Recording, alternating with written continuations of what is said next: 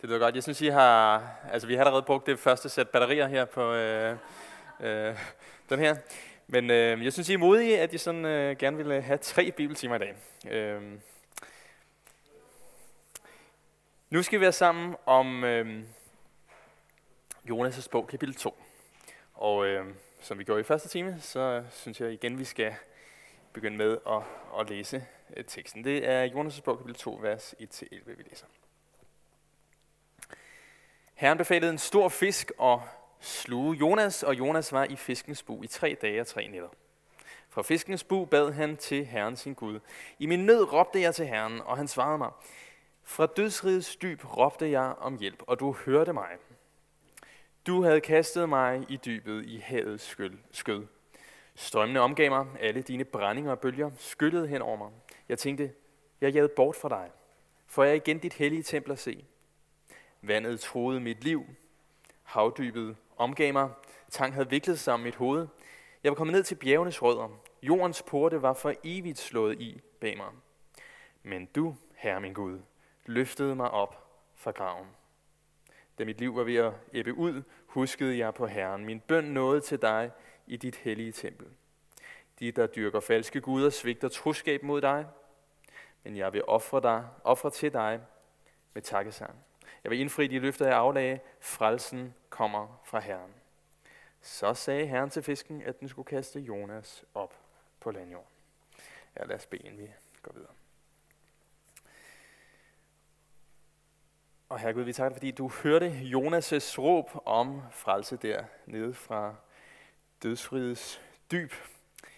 Herre, vi beder dig også om, at du vil høre os, når vi råber til dig om noget og frelse. Tak, at frelsen kommer fra dig og hjælper os til at se det nu. Amen. Ja, øhm, her i de senere år så er vi øh, begyndt at, at læse en del øh, børnebibler, og øh, når man øh, læser i visse børnebibler, øh, jeg ved ikke om I har tænkt over det, men så øh, er det som om, at, øh, at kriteriet for at udvælge nogle af de her bibeltekster, det er, at der skal være dyr med i. Og øh, der, der tror jeg, at, øh, at jeg i hvert fald har, har fået det forhold til Jonas' bog, at øh, en umiddelbar forestilling om Jonas' bog, det er den med fisken. Øh, no, nogle gange så kan vi have det sådan, når vi kommer til bibeltekster, at vi har nogle øh, forventninger om, hvad er det, øh, teksten vil sige. Og Jonas' bog, det er så den med fisken. Eller måske så er der nogle af jer, øh, der tænker, at Jonas' bog, det er den, der handler om mission.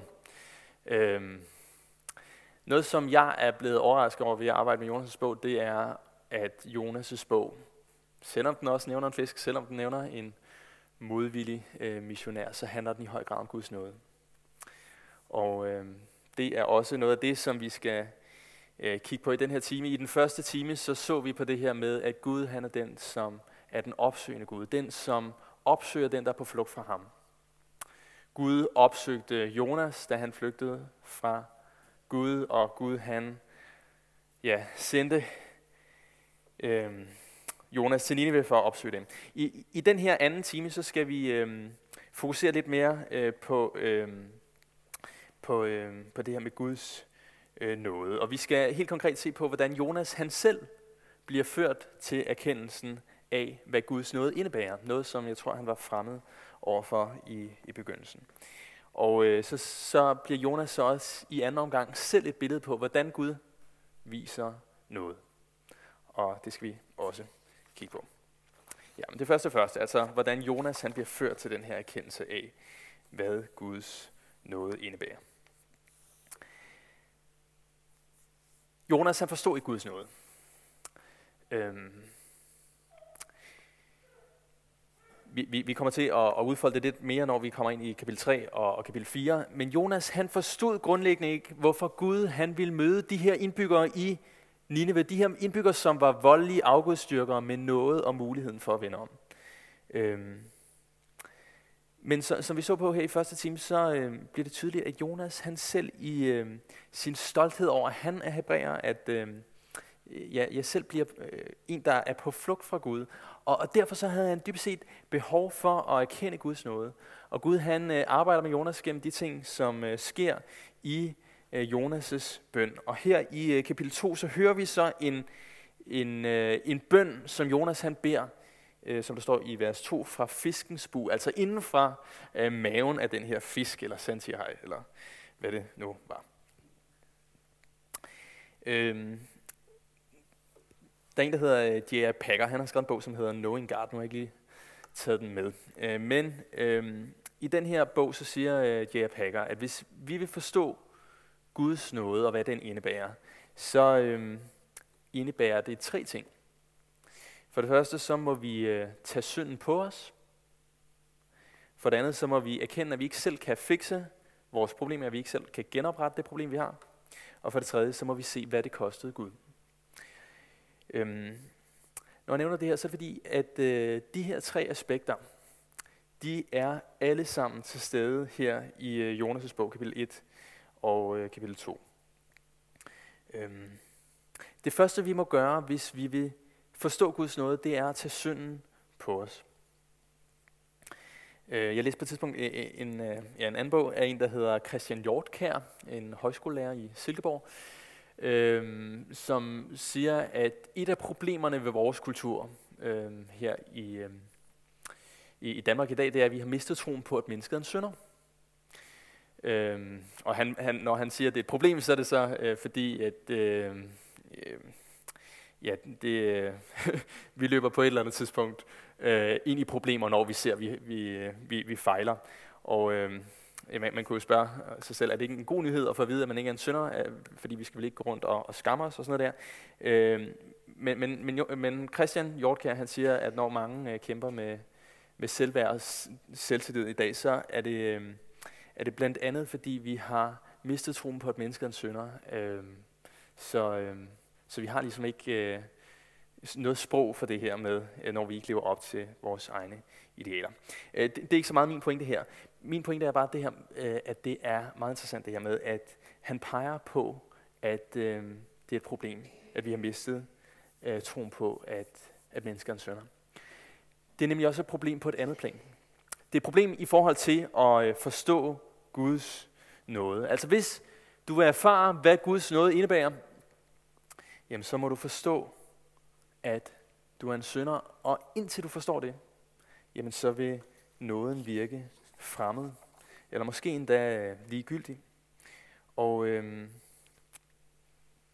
ja, jeg, jeg tror, det kan være en øh, stor udfordring for os øh, som kristne, at øh, vi øh, vil gerne øh, fokusere på øh, det positive, og øh, det, det kan jeg sådan set også øh, godt forstå, og, og vi har et meget positivt budskab. Vi har det bedste budskab på, på, på markedet.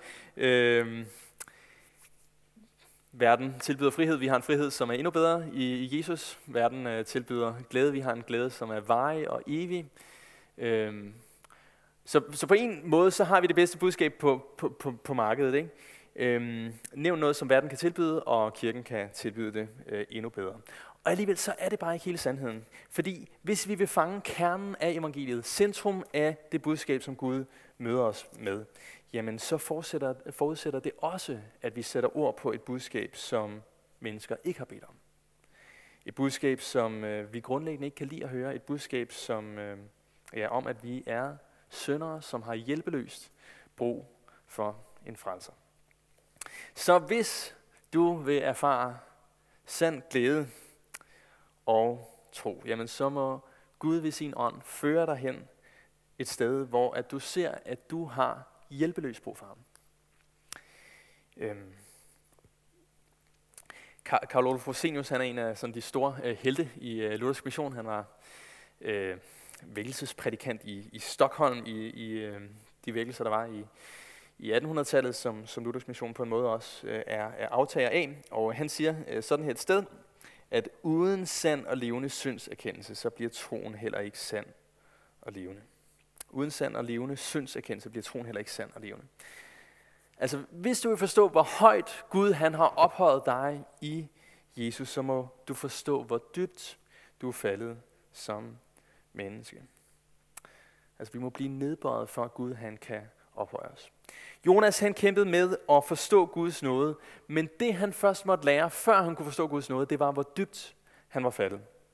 Og øh, når vi læser Jonas' bog kapitel 1 og kapitel 2, som vi øh, nu har gjort, øh, så er det påfaldende, at det er som om, at der er en retning i Jonas' bog.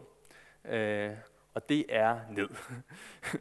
øh, prøv at se i Jonas bog, kapitel øh, 1, vers øh, 3.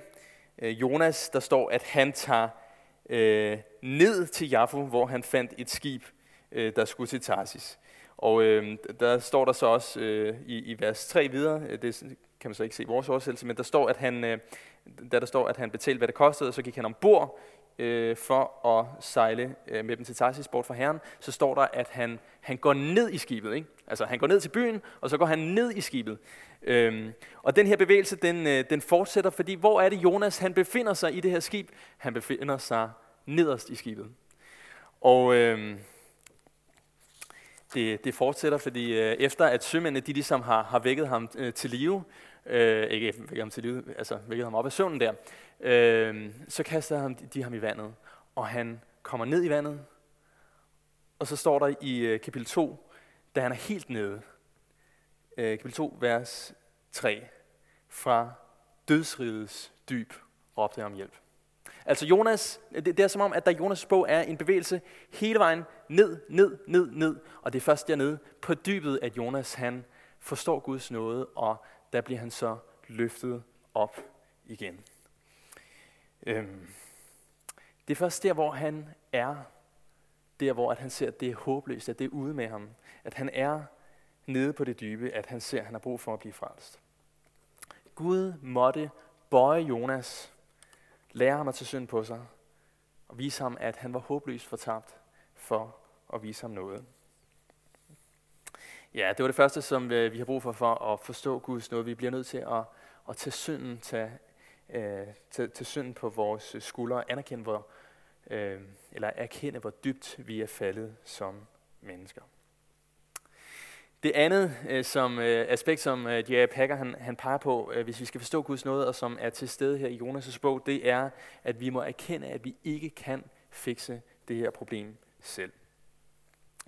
Øh, vi skal prøve lige at lægge mærke til nogle af de formuleringer, som øh, Jonas han har i sin bøn. Øh, Jonas kommer med nogle formuleringer, som afslører, at han erkender, at... Øh, ja, han har brug for hjælp. Der, han siger øh, nede i vers 7b, øh, men du herre, min Gud, løftede mig op fra graven. Altså han er i en grav, som han ikke løftede sig selv op, og øh, han bliver ført op af den. Og øh,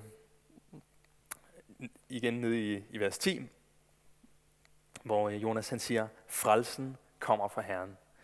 Øh, her er vi altså øh, ved, ved det her andet punkt, at Jonas han måtte lære, at han var ikke i stand til selv at fikse det her problem.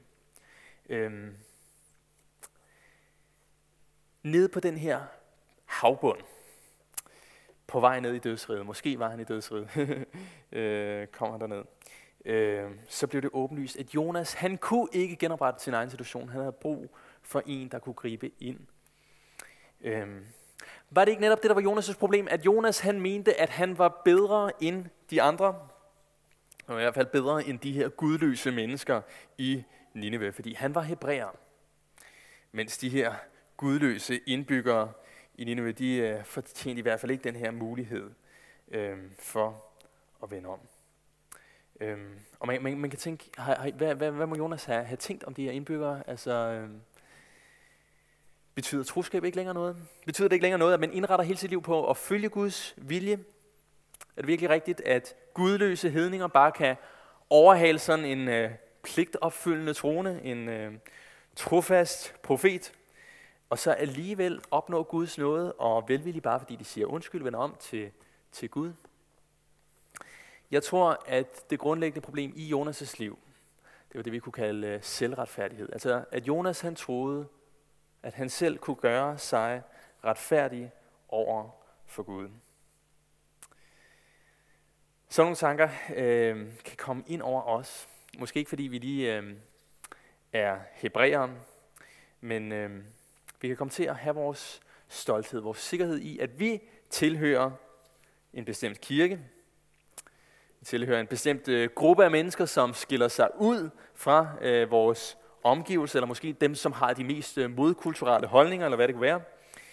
Øhm, øh, det er ikke øh, så længe siden, at øh, jeg, jeg læste lidt om... Øh, øh, Jesu disciple, jeg ved ikke om jeg studser over, hvad det er, de sidder og diskuterer aftenen, inden at Jesus han bliver henrettet. Øh, de her disciple, som har gået sammen med Jesus og lært om Guds nåde øh, år efter år. Det sidste, de sidder og diskuterer aften inden, at øh, Jesus han skal henrettes, det er, hvem af dem er den største. Øhm, på en eller anden måde så er det her budskab om noget, det, det kan have så svært ved at trænge ind i vores hjerter, selvom vi tror på Gud. Og øh, jeg tror også, det har galt for Jonas. Hvordan viser selvretfærdigheden sig i Jonas' liv? Øh, jo, den viser sig særligt i øh, modgangen faktisk. Øh, ja, jeg tror, vi, vi kommer lidt ind på det i, i sidste time også, øh, hvor vi øh, skal se, hvordan Jonas reagerer, øh, når tingene ikke øh, lige øh, går i hans retning. Øhm, men men øh, som jeg nævnte i, i første time, så bliver Jonas øh, vred. Jonas han øh, bliver vred på Gud, og øh, når tingene ikke lige øh, går, som de skal gå, så tror jeg egentlig ofte, det er der, vores øh, selvretfærdighed kan blive afsløret, hvor vi øh, føler os uretfærdigt behandlet, at vi, eller skuffet over for Gud, fordi vi tænker, at vi har fortjent bedre. Øhm. Hvad er det, vi siger? Jamen, dybest set så øh, siger vi, når vi kan det på den måde, at vi netop fortjener at, at blive behandlet bedre af Gud. Øhm. Vi, vi kan spørge sådan, hvorfor, hvorfor kan du Gud være god mod alle de andre, og være med mig? Hvorfor øhm, kunne jeg ikke bare øh, modtage en øh, lille velsignelse? Øh, det, det, som øh, vi, vi let kan komme til at overse, det er det, at vi modtager alt af Guds nåde, dybest set. Vi, øh, vi har brug for Guds nåde og godhed mod os, men øh, vi har dybest set ikke fortjent den. Øh, vores problem som mennesker, det er, at vi ikke kan øh, fortjene os til, at Gud han ser på os med midte øjne.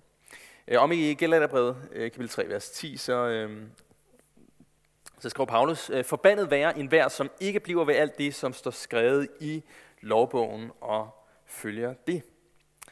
Og øh, der må man spørge, kan, man, kan, man, kan vi sige det om os selv, at øh, vi følger alt, hvad Gud kræver af os, at vi følger i et og alt Guds vilje. Hvis ikke, jamen så fortæller Paulus, at så er vi øh, under Guds forbandelse. Vi er håbløst fortabte. Vi kan ikke redde os selv.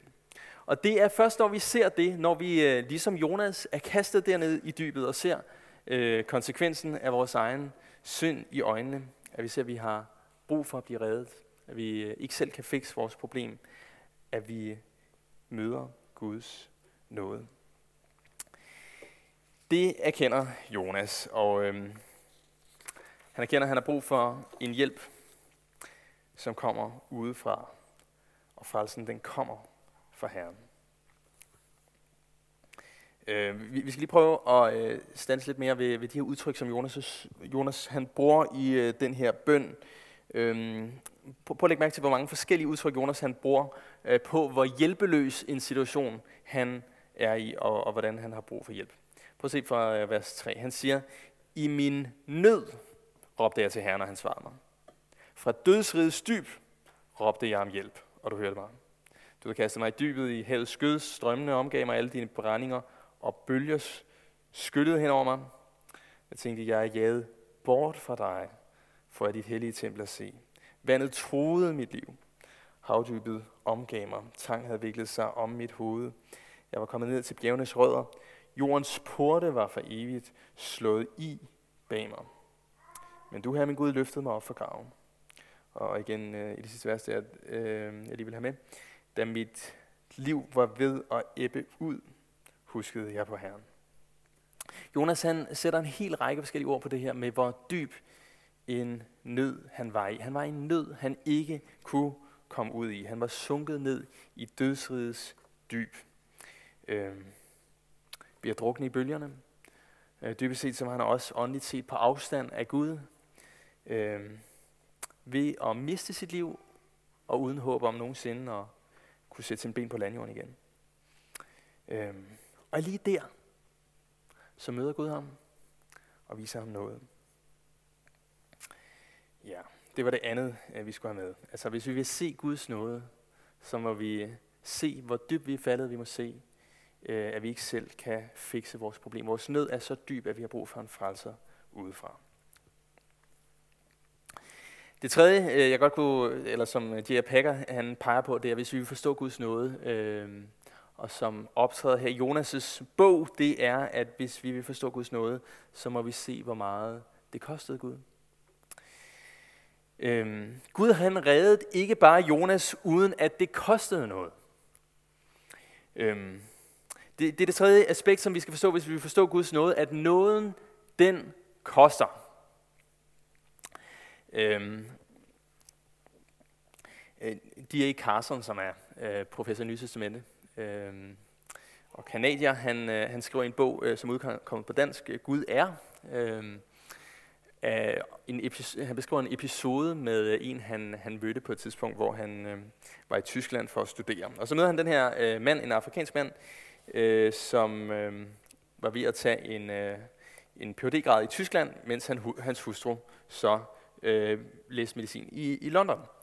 Og øh, så beskriver øh, Don Carson, hvordan han opdager, at øh, den her mand, øh, på trods af at han er gift, altså øh, en gang om ugen, så tager han hen øh, på et bordel hos en prostitueret. Og øh, J. Carson, han øh, konfronterer så øh, den her afrikanske mand med det. Og, øh, og, og nu vil jeg lige prøve at læse noget op, øh, han siger.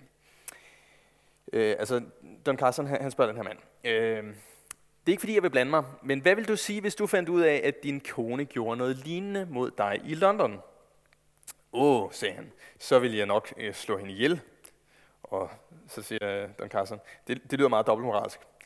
Ja, sagde han, men øh, nu skal I høre, i den del af verden, hvor jeg kommer fra, i vores stammestruktur, så vil hun vandære mig ved at gøre, dig. gøre det. Det er et spørgsmål om ære. Jeg vil være nødt til at slå hende ihjel.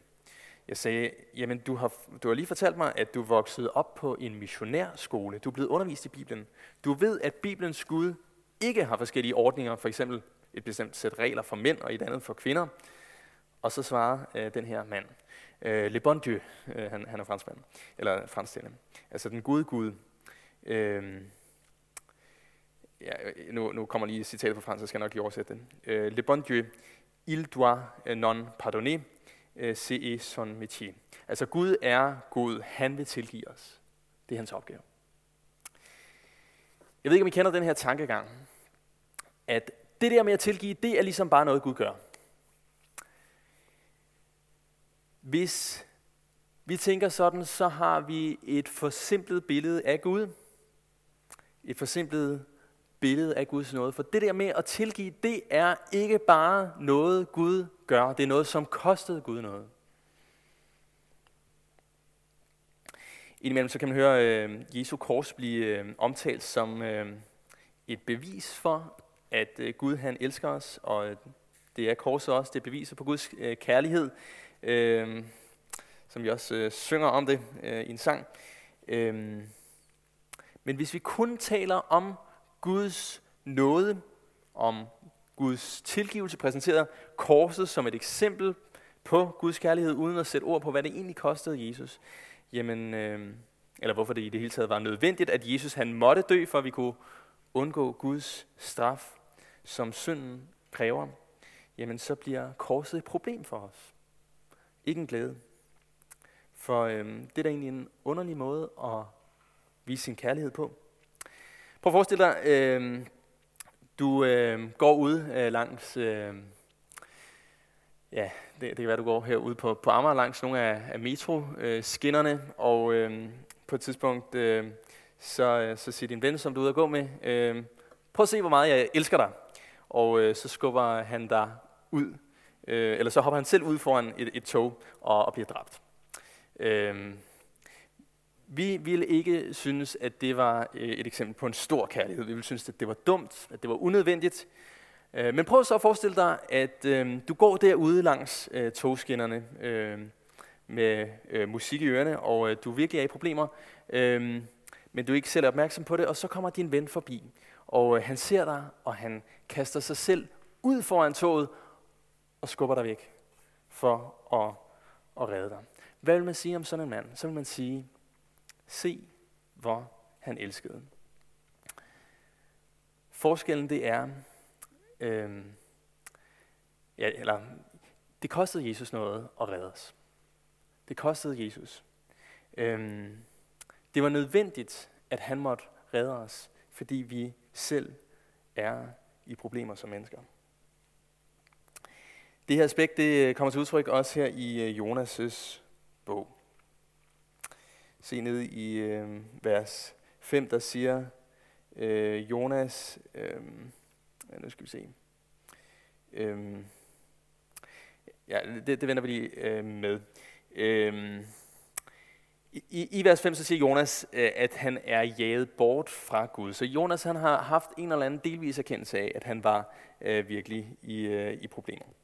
Øh, men øh, hvor er det, Jonas han øh, vender sig hen? Det, det var det, jeg øh, gerne ville frem til. Øh, hvor er det, øh, Jonas han vender sig hen, når han vil undgå øh, Guds øh, vrede? Øh, jo, som en god øh, jøde, så vender øh, Jonas sig ikke bare sådan øh, lidt diffus mod himlen, han, han vender sig mod templet. Øh, nu, nu skal vi lige prøve at kigge i, øh, ja det er faktisk i vers 5. Øh, der, der siger han, jeg er jævet bort for dig, for jeg igen dit hellige tempel at se. Han taler altså om templet. Prøv at se ned i øh, vers øh, 8, der, der nævner han det igen. Øh, da mit liv var ved at æbbe ud, huskede jeg på Herren, min bøn nåede til dig i dit hellige tempel. Jonas han ved altså, at der er et sted, hvor Gud han har lovet, at øh, han vil være nærværende, og det er i templet. Ja. I øh, 3. Mosebog, kapitel 16, så øh, møder vi en beskrivelse af, hvad der skal ske på den her øh, store forsoningsdag, eller Yom Kippur. Og øh, der øh, siger øh, Gud, der, der, der står i Jonas' bog, kapitel, eller i 3. Mosebog, kapitel 16, vers 2, øh, det er han, der siger til Moses, sig til din bror Aaron, at han ikke når som helst må gå ind bag forhænget helligdommen, hen foran zonedækket oven på arken, for så skal han dø, for jeg vil vise mig i en sky over zonedækket. Altså, det han sagde der, når vi lige, han har snakket om templet, det er, at Gud han har valgt et sted, hvor han har lovet, at han vil være nærværende. Det er oven på zonedækket, altså oven på det, man kalder pagtens ark, det som stod inde i centrum af templet i det allerhelligste. Og der måtte man ikke bare gå ind, fordi hvis man gik derind, så ville man dø. På den store forsoningsdag, så var det sådan, at ypperste præsten, han skulle bringe et offer først for sig selv, og så på vegne af, af hele folket, for hele folkets synd, før han kunne få lov til at gå ind der i Guds nærhed. Hvis vi skal gå ind i Guds nåde i nærvær, hvis vi skal blive mødt af Guds nåde, så har vi brug for et offer. Det vidste Jonas, og derfor så kiggede han hen til templet. Det kostede Gud noget at vise noget. Ja. Det var det første, jeg gerne ville uh, sige i, i den her time ud fra kapitel 2, at Jonas han bliver ført til den her kendelse af, hvad Guds nåde den indebærer. Det gør han på tre måder. Han bliver ført ned i dybet og erkender sin egen håbløse situation. Han erkender, at uh, han ikke kan frelse sig selv, og han erkender for det sidste, at hvis han skal møde Guds nåde, så har han brug for at kigge hen mod templet. Han har brug for at kigge derhen, hvor offerne blev bragt. Tre aspekter, der er brug for, når vi har brug for at møde Guds nåde. Nu er vi inde på øhm, det andet, som jeg gerne vil pege på i den her time, og øhm, det er, at Jonas med sit eget eksempel også viser, hvad det kostede Gud at frelse os. Jonas han bliver billedet på, hvad Guds nåde indebærer. Hvordan den viser sig. Der er øh, det ved øhm, Bibelen, at øhm, det er, øh, det er en bog, som hænger sammen. Øh, Bibelen det er ikke som øh, en eller anden opskriftsbog, hvor du bare kan stoppe, op, og så læser du en opskrift, og så øh, slår du op et andet sted og læser en anden opskrift, sådan fuldstændig løsredet af hinanden. Øh, det hænger ikke sammen. Øh, Bibelen den øh, har et centrum. Jesus han, øh, han siger øh, selv, skriften vidner om mig, altså hele Bibelen, den peger på Jesus og fortæller om ham. Og øh, alt hvad Gud han tidligere har vist i det gamle testamente, det, det, øh, det peger frem på Jesus. Det, det har sit centrum i ham. Og øh, nu skal vi lige prøve at slå om i øh, Matteus evangeliet kapitel 12. Øh, ja, der var et spørgsmål til det øh, før, uh, hvor vi ser den her sammenhæng mellem Jonas' eksempel og, uh, og Jesus. Jonas' bog kapitel 12, vers 38. Der sagde nogle af de skriftkloge farisæerne til Jesus. Mester, vi vil se dig gøre et tegn, men han svarede dem, en under utro slægt kræver tegn, men den skal ikke få andet tegn end profeten Jonas' tegn. Og så kommer den her sammenligning mellem Jonas og Jesus. For som Jonas var i buen på havdyret i tre dage og tre nætter, så skal menneskesøn være i jordens skød i tre dage og tre nætter. Altså i en diskussion med de her fariserer og skriftkloge, så peger Jesus selv altså tilbage på Jonas' bog og siger, Jonas, ham som I kender, han er et forbillede på mig. Det er Jonas på to måder. Jonas han er et billede på Jesus, både da han bliver kastet i havet, om I kan blive lidt, og da han bliver spyttet op på landjorden igen. Øhm. For det første så bliver Jonas en øh, model for, hvad det kostede Jesus at frelse os. Jeg ved ikke, om I øh, kan huske, øh, hvordan øh, sømændene om i kapitel 1, de bliver frelst fra stormen, Øhm, ja, og endnu værre, hvordan de, de øh, bliver frelst fra Guds vrede. Den her storm var jo sådan set et udtryk for øh, Guds vrede. Øhm, sømændene de bliver frelst ved, at Jonas han bliver offret. Det var kun et offer, som kunne afvende Guds vrede over synden. Og øhm, Jonas han bliver billedet på Jesus, fordi han bliver ramt af Guds vrede, sådan så de andre kan gå fri. Og øh, dermed så bliver han jo et billede på Jesus. Øhm, fordi vi synder, så kan vi kun blive frelst ved, at Jesus han blev offret. Der måtte et offer til. Det var kun et offer, som kunne afvende Guds vrede over synden. Og Jesus han meldte sig frivilligt til at blive offret. Ja, vi, vi kan have svært ved at modtage det her budskab, tror jeg, i vores kultur. Og øh, Jeg, jeg tror, øh, det handler om, øh, ja, øh, blandt andet, at vi kan have svært ved at, at forstå, som jeg var inde på før, at, at hvorfor det skulle være nødvendigt, at Jesus han øh, ligesom skulle blive ramt af, af Guds øh, vrede, fordi øh, ja, vi har svært ved i vores kultur overhovedet at tage til os, at vi er syndere, eller at vi har brug for en stedfortræder. Vi, øh, vi har svært ved at tro, at vi ligesom Jonas øh, dybest set er nogen, som er på vej til at lide øh, drukne døden og har brug for, at der kommer nogen og øh, redder os. Og øh, indimellem så kan vi spørge, øh, var det virkelig nødvendigt, at Jesus han skulle dø på det der kors? Er det ikke sådan lidt øh, langt at gå for at redde mennesker? Hvorfor kunne, kunne Gud ikke bare sådan øh, være lidt rummelig? Øh, leve med os som mennesker, acceptere, at øh, det er bare sådan, vi er. Øh, det virker unødvendigt. Og øh, jeg tror, hvis ikke vi ser os selv som synderen, jamen så kan det ende med at blive et problem, at Jesus han måtte dø under Guds fred. Men det var det, som måtte ske. Synden øh, måtte straffes, fordi selvom vi øh, forsøger at, eller kan forsøge at, at skubbe det væk, når at, øh, som, Gud han taler til os i samvittigheden, så er det bare en del af vores virkelighed, at vi er syndere, at vi ikke altid formår at leve op til Guds vilje, men bliver fyldt af alle mulige ting, af, af vrede, af jalousi, misundelse osv. Hvis Gud han krævede os til regnskab, så ville det være ude med os. Vi øh, bærer ondskaben i vores hjerte, så hvis Gud han vil skabe en ny verden fuld af retfærdighed, så vil det blive uden os. Men øh, ligesom at Jonas, han var villig til at kaste sig selv i vandet for at redde de her sømænd, sådan var Jesus villig til at gå op på korset for at afvende Guds vrede. Selv at blive ramt, for vi ikke skulle blive ramt.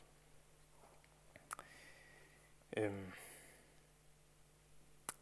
Og så Jesus, eller så Jonas også et billede på Jesus på den måde, at han er et billede på, øhm, hvordan at øhm, Jesus han stod op af graven igen.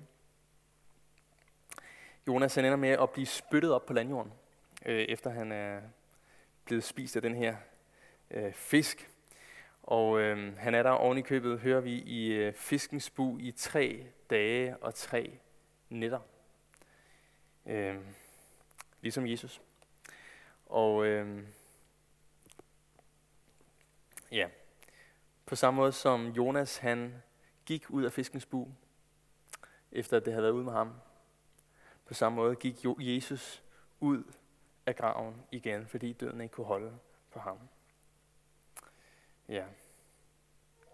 Frelsen kommer fra Gud. Ja, jeg tror, jeg vil bede nu. Herre Jesus, tak, at du øh, lærer os om, hvad din nåde er. Tak, at du, øh, ja, Jonas bliver eksempel på det, både i den proces, han selv er i, hvor han selv lærer mere om din nåde. Han erkender, at han er en sønder. Han erkender, at han ikke kan genoprette problemer. Han erkender, at han øh, har brug for dig, og at det kostede dig alt. Og her vi beder dig om, at vi også må erkende det.